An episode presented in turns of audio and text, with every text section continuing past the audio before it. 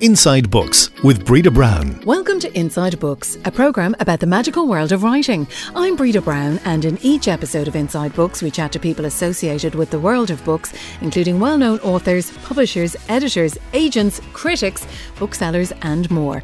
You'll find Inside Books on all audio platforms, and our Twitter handle is at Inside Books IRE, and you'll also find lots of other interesting books news. Now, before I tell you who my guest is today, I have a confession to make. I'm a huge fan of the BBC TV series Death in Paradise. I've watched it from day one, and 10 seasons later, still watching it and still loving it.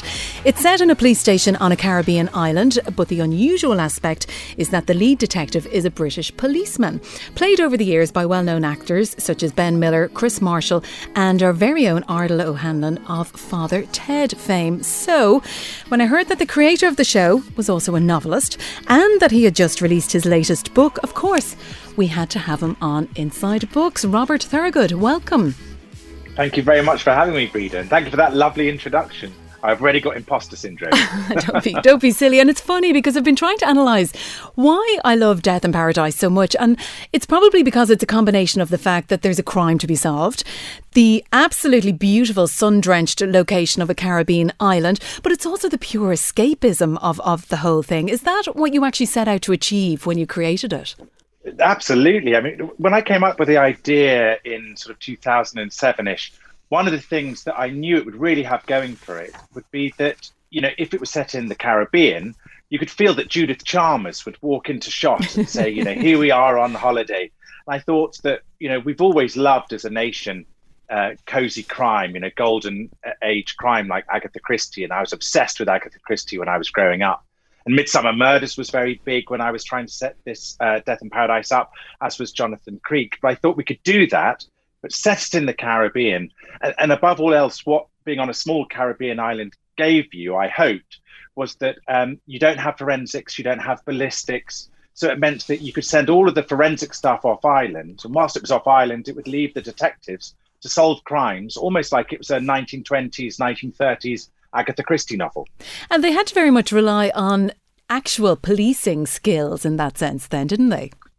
Well, it's it's willfully old-fashioned. I think it's fair to say. But back in 2000, I mean, I came up with the idea in 2007. It took me a couple of years to sell it because I was very unknown. Um, I didn't have a TV writing credit.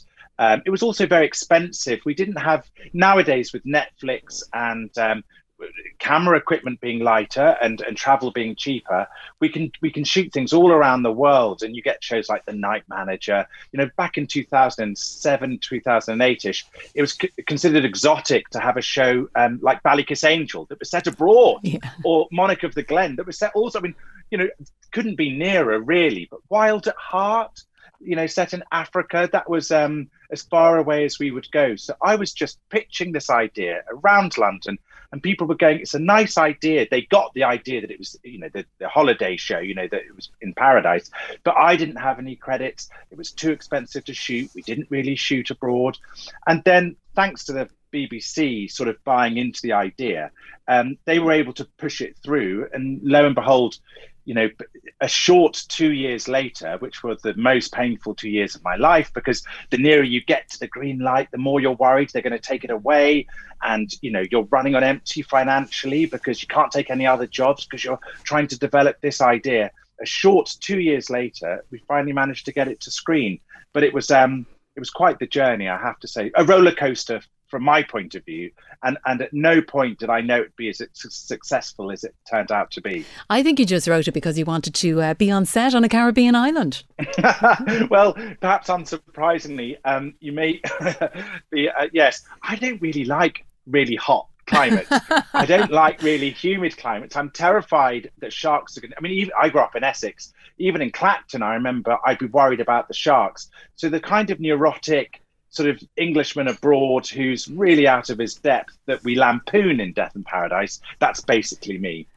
Perfect. Now we know where that uh, where that character um, came from. Of course. And I was going to say it is a co-production though as well, isn't it, with um, with France Television? That's absolutely right. And again, you know, it, you, you realise how lucky you are to come up with the right idea at the right time, because having sort of trawled this idea, my untitled copper in the Caribbean idea, you know, uh, around London production companies. Um, the, the, business of expense was considerable. The BBC offer a certain amount of money per hour of drama. And if you are going to spend more than that, I mean, we spend all of our money on flights, really, mm-hmm. just getting actors and equipment and crew out to the Caribbean uh, just eats into our budget. But at the same time as we were trying to set up, uh, you know, the show in London, France Television were trying to do a co-commission with the BBC because they wanted to try and learn how the BBC made drama.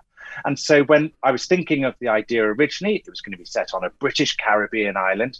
But when the French got involved, they suggested that we shoot on Guadeloupe, uh, you know, a good EU country. Only the French would place a country in the Caribbean within the EU, which meant that um, you know, it was very easy for permits without getting into too much sort of post Brexit chat.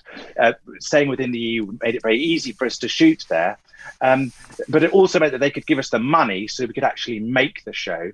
So um, we make it each year and it goes out in Britain. And then the poor actors who've spent, the French actors who've spent six months out in the Caribbean shooting it, then have to come back to France and dub it into French before it then goes out in France. Um, and the wonderful thing about the French is they love laughing at themselves. And they really encouraged us to play up the sort of the differences between Richard in the original series between Richard Poole, the uptight Brit, and Camille, the more relaxed, uh, Parisian, sophisticated, functional human being, which certainly Richard wasn't.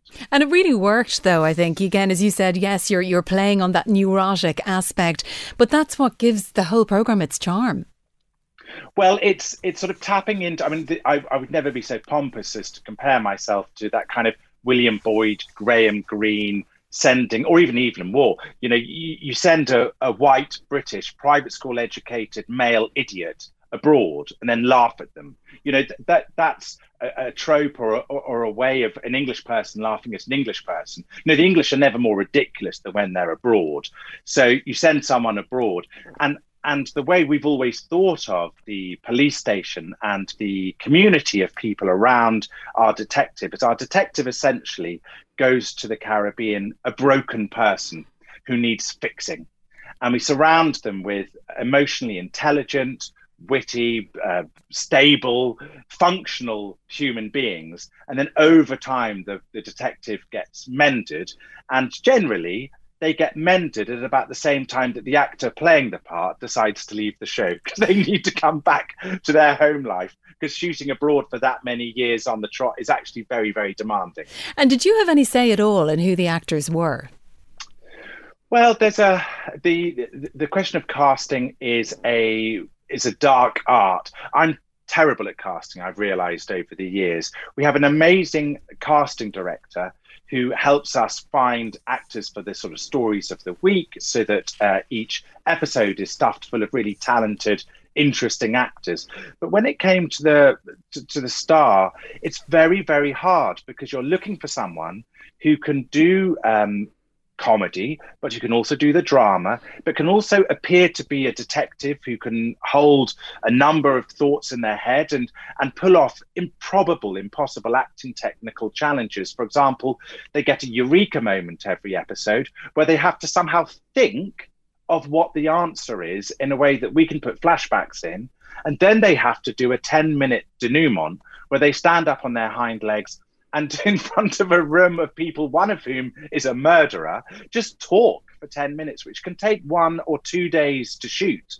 And that's a really hard technical challenge. And also be away from home for 25 weeks on the trot. You know, our lead character, whether it's Ardal or whether it's Ralph Little at the moment, and they're in nearly every single scene. They get almost no days off. So for 25 weeks, they are either on the set or they are learning their lines because they're on the set tomorrow.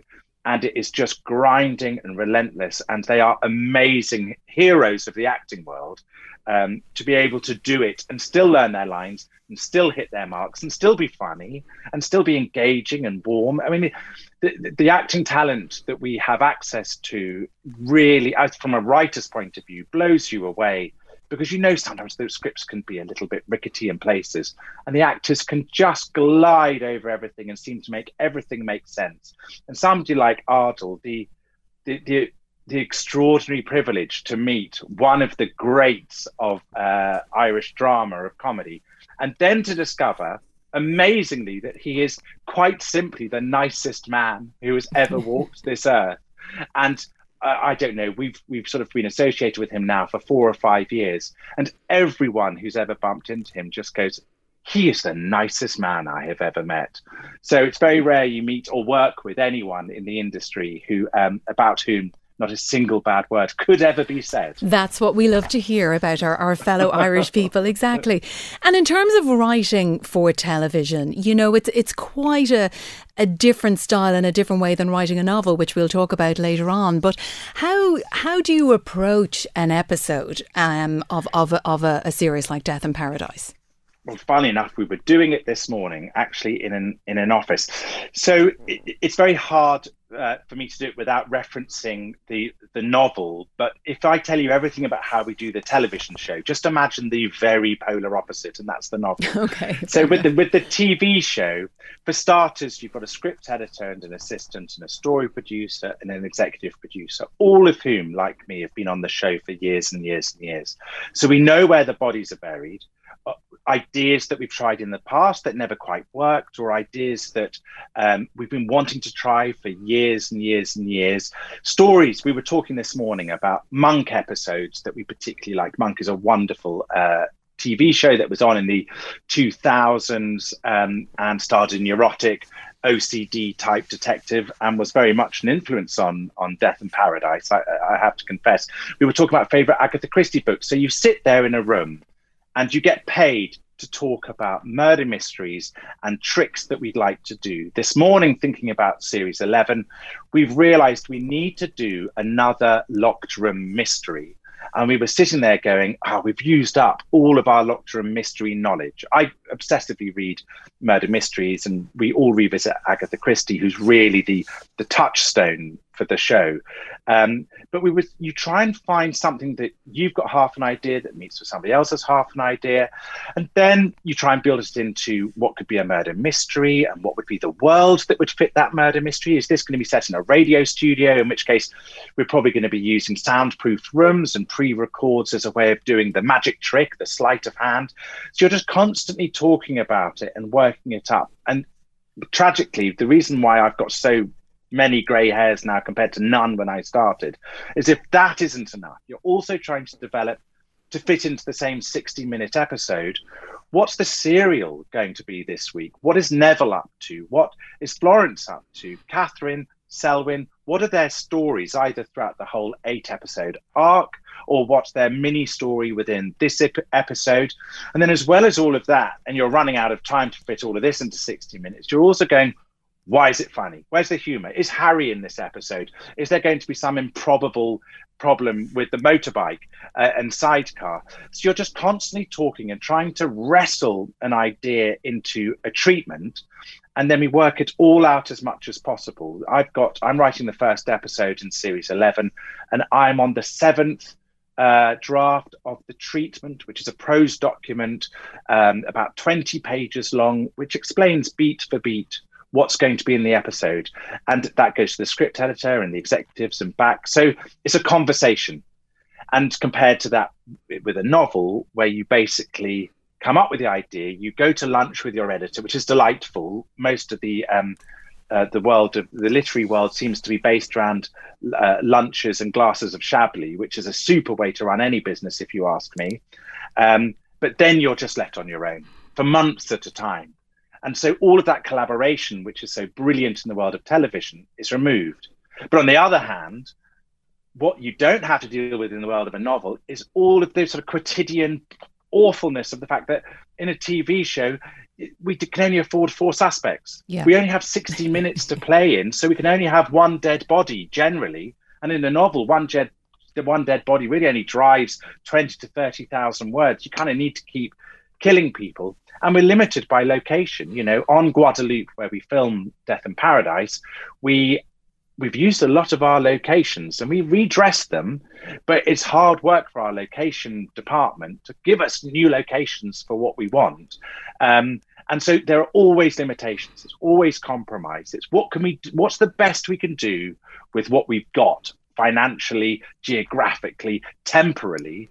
Uh, whereas in a book, you can just run amok. So w- with a book, you're left on your own for months at a time. You can do whatever you like, and therefore it is terrifying. How long then does it take, though, to write an episode for TV? Or do you write a number of them? Are you writing a number of them at the same time? Well, for the TV show, uh, in the early days, I wrote a lot of the show, but what we learned very quickly was that that was a way to an early grave. So, what we now do is each episode will write one, each episode, forgive me, each writer will write one episode or perhaps two, depending on how schedules work, depending on who's got ideas for episodes. So, in, series uh, 11, which we are planning at the moment, uh, I'm writing episode one and I shall write one episode. And that's my focus. And I will be working on that full time for nearer six months than four. Right. It is an improbably long winded process because, again, that trying to make sure that you're telling a story that fits in with next week's story. So we're having to be very careful. You know, did we kill? I mean, a, a, very crude and obvious example. Have we had a female murderer three weeks on the trot? We have to make sure that we guard against that. So you might get a note halfway through the process that actually want to change the murderer if possible or if you can't change the murderer can the other person change their murderer you know have we done two stabbings on the trot you know are we poisoning too many people, too many cahootas. That's a big one that we have to guard against. You know, when you've got two people working together, two people who you believe hate each other are working together. So, so that business of producing eight episodes, which is run by the script department, by our amazing script editor, who sits on top of that, or to be honest, like a spider in the center of a web, with writers out on the edges of this cobweb, just pulling on the little bits of string. Our script editor then tries to make sure that everyone can deliver their finished script to the best of their ability on the date that the director joins so that they can prepare it. But you know once you've given it to the various heads of departments like the design like location managers they might say i'm really sorry we can't give you that. Could you change xyz so that conversation that back and forth which is generally hugely rewarding because limitations improve all creative choices. You know as soon as you're pinned down and you've got no choice, that's when you come up with quite interesting solutions. Um, and again, in books, what's terrifying is the blank page, the the the, the blinking cursor where you could do anything. having anything is terrifying, but having limitations really helps. But equally, the limitations draws the process out. So, perforce, it's something like six months, and you could probably write a novel a bit more quickly than you could produce an hour of television, which is ludicrous. It is when you think about it. 80,000 words would be slower. Yeah, absolutely. And on the novels, then, so Three years into the series, then Death in Paradise, you signed a deal to write three murder mystery novels based on Richard Poole, who was your character, your main character at the time. So, firstly, before we get into that, like, had you written novels before? Uh, yes, like all novelists I had written before. Uh, when I was at university, I wrote a novel that went in a drawer. Uh, and then there. in my late twenties, I yeah, no, it's still there. There's one copy of it extant, and it's on my bookshelves, and nobody knows where it is apart from me. Then in my late twenties, I wrote another novel, and that didn't go anywhere. So it's it's the problem with writing. Writing is really an illness rather than a profession. Because I fell in love with Agatha Christie novels originally, when I got into the murder mystery world with Death in Paradise, I almost instantly wanted to try my hand at writing a novel, you know, to do what Agatha Christie did. I mean, which does not suggest that I, I can get anywhere near her, but you you just want to give it a go. So when Ben Miller left the show in series two, and I was very worried that we were going to lose the show in its entirety because little did I know that we were about to employ one of the greatest comic actors of his generation, Kris Marshall, to take over the lead and therefore save the show, which is what effectively Kris did by coming on board and being so brilliant. I was convinced that they were going to cancel the show. And I just thought, well, maybe whilst I have currency briefly, I could get a publishing deal to try and do a new murder mystery series But I'd really learned with Death in Paradise that actually murder mystery series are very hard to come up with because you need an engaging detective or team of detectives. You need a really interesting world. You need to have a reason why it's going to be a golden age murder mystery, which is going to be solved sort of in an amateurish way, effectively, without ballistics and forensics. And I just thought, well, hang on, I do have that in Death in Paradise. And it is a, I mean, it wasn't a brand, that's a horrible word, but it was a, a thing so when I went to the publishing industry, I said, look, I'd really like to try and write some original Richard Poole novels. Now that he's left, some original Richard Poole novels, but I was aware that I was slightly doing it because I just wanted to see if I could do it at all because it had been my dream, my whole life to be a, a novelist. I also had wanted to be an actor. I'd also wanted to be a TV writer. So two out of three is not bad. um, and and I found how very, very hard it is. It, it, it is very hard writing 80,000 words of, of murder mystery because I had to learn on the job. For example, that you can't just have one one body. In my first book, I mean, I like all of my books, not that I've ever reread any of them, but um, as so few writers do. Um, but in the first book, there's just one dead body. And actually, that was hard to sustain the energy of an investigation all the way through because it is essentially flim flam. It's an entertainment. It's designed to be engaging and disposable all at the same time. So you want to kill people, you want a body count, really. So I learned my way. And then to segue into where we might be going anyway, once I'd sort of got a sense that I was feeling confident or, or comfortable, at least, in this world, I decided that I really wanted to write something new and original, still in the murder mystery format. And that's when the Marlow Murder Club was created. Well, it wasn't. It was about about three years, but that's when I came up with the idea. Perfect, and and absolutely, we will get to that in one second. Just one more question on on the books, uh, sure. the Richard Poole books. Did the Richard Poole books end up in the series, or were they totally standalone? Oh no, they're totally standalone. If only because they're stuff we couldn't do in the telly show. So the first book uh, is set in a retreat where i w- I'd been really intrigued and I'd been thinking quite hard about what does the Caribbean give you that a British murder wouldn't give you? And I was sort of aware of the blistering sunshine, and I wanted to do a, an episode where they created one of those amazing um, sort of Japanese paper houses as a place to do a retreat. And I was really intrigued by that sort of um, the, the puppet show that you would have of having humans inside meditating whilst the sun was bleeding through the the the um, diaphanous paper of the house. And when I said, I remember pitching this to Belinda, the exec on the show, she just laughed at me. Said, "We can't build you a Japanese paper house." So that idea we couldn't do straight into book one.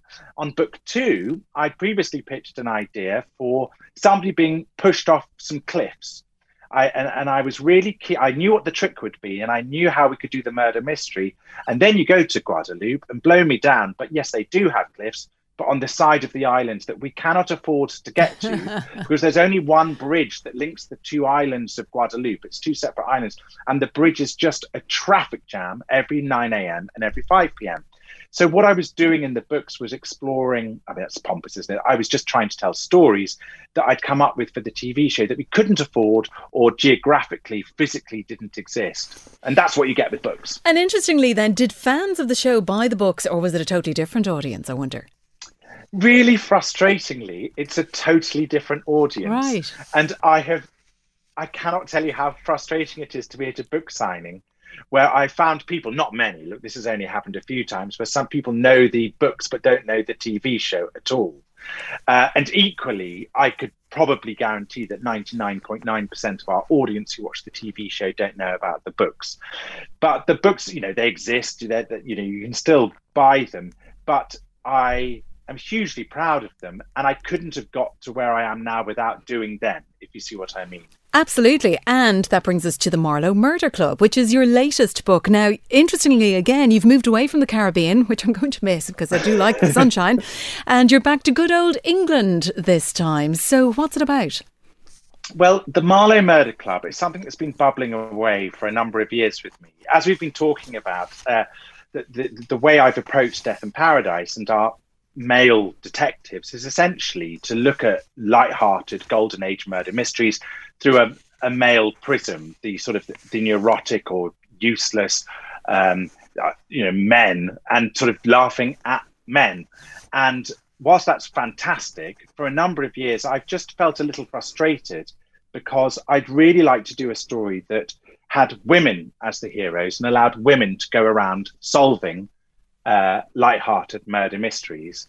And I was raised by a very flamboyant bunch of chatty, smoky, drinky women, from my mother to my grandmother to my great aunts. This whole sort of constellation of extraordinary women uh, who who really taught me, um, you know, what storytelling was, what sense of humor was, what jokes were, and they sort of had never quite been I have to be careful when I phrase this, but they'd never really been the stars of their own lives necessarily. You know, my great aunt Jess, who was an enormous influence on me, had never married. She had a boyfriend, but she'd never married. And the sense was that she couldn't marry because to marry would have been somehow to diminish her, you know, to give shares of her to another man who'd then control her. So she'd stayed single her whole life. Um, and my mother, who is a very, very bright, uh, taught me about crosswords, and we do the crossword every day. Hugely bright, talented woman, chose to be a housewife and a mother, at which she was brilliant. But you do wonder what other choices she might have made. So I wanted to try and collect together a group of people, a group of women who wouldn't normally be the heroes of a murder mystery, and I was going to set it in Marlow because I wanted to do something much closer to home. and I live in Marlow. So to do research for this book, I just had to, you know, walk around my streets with the, my streets, the streets with our dogs and, and just talk to people and sort of base characters on friends and things. And that they are, so the story would be about Judith, who's very much based on my grandmother Betty, who every night would have a glass of whiskey at 6 p.m. religiously. So Judith, she's a widower, 77 years old. She lives on her own in a nice big house on the River Thames, independently wealthy. She sets crosswords for a living. And she goes nude swimming every night. and she goes swimming up the Thames and she bumps into a murder. Her neighbor across the way, across the way, across the river, is shot dead and when the police think it's a suicide, she gathers together this sort of coterie of friends, or who they then become friends, who then try and solve the crime together. And it being a light-hearted murder mystery, you might be able to guess whether or not they're successful. They are successful. and in terms of plotting, then, do you sit down and plot at the very start in terms of start to finish, or do you just see where it goes?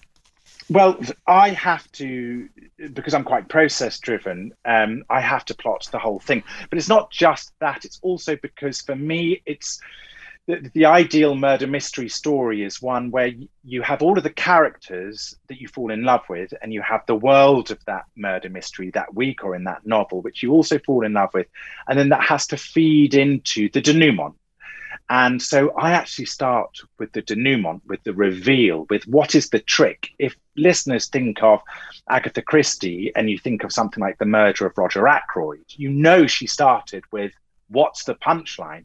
Or if you think of Murder on the Orient Express, um, you know that it couldn't have been a gun that committed the murder because they only have six bullets in the chamber. You and it couldn't be poison because how? I'm not going to spoil uh, murder mysteries, even if they're nearly hundred years old.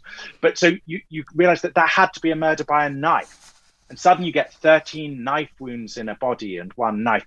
So there's something about the the ending of the story that actually informs the sorts of people who would be in it and the sorts of people who would have a motive. And what you're sort of doing is nonetheless starting sort of at the end of the story and working backwards through the story towards the beginning. You're also trying to start at the beginning with fun characters who the audience or the reader will find engaging, and then moving forward through the story. And then you're constantly finding that the two halves don't meet and you have to throw away one half. And so it's a constant sort of churn of trying to come up with something that is hugely engineered. Every moment, every clue is completely th- thought out. You know, the, the foreshadowing, which might appear to be subtle, it's all completely, you know, done to to, uh, to within an inch of its life. But then when you read it, the idea is it should read effortlessly like it was just tossed off, like somebody telling you a yarn down the pub and and that is the challenge and that's what every murder mystery writer apart from agatha christie fails to achieve but we continue to try you know this this sort of quixotic desire to try to just do something nearly as good as what she might do and that's what keeps you going and how long did it take you to write Well, it, this took me quite a while because um, I had to pace it within Death in Paradise work. But the actual sitting down and writing, writing, writing took a year, took a, a whole year. And halfway through the process, the pandemic, the lockdown kicked in. And so that was quite challenging because it was, as everyone knows, it was very hard to stay focused in those first few weeks and months of, of confusion and fear and, and, and bafflement and also trying to work out, you know, family and kids and that sort of thing. So it was a year, and there were times where it was awful, and a lot of times when I was hugely doubtful that it was even worth carrying on. But you just keep plugging away. The, the difference between a professional writer and an amateur is simply that the pros do get to the end. I mean, that is the only difference. So I just knew if I just kept going, and by the end, by the end of the process, I'd written it and done another draft and then done another draft. I was very pleased with it. But writers are a funny, horrible bunch of of strange quirks. So throughout the process, I was hugely uh, doubtful. Then as soon as it was as it was done, I knew it was the best thing I'd ever done, exactly. and now I'm back to doubtful again.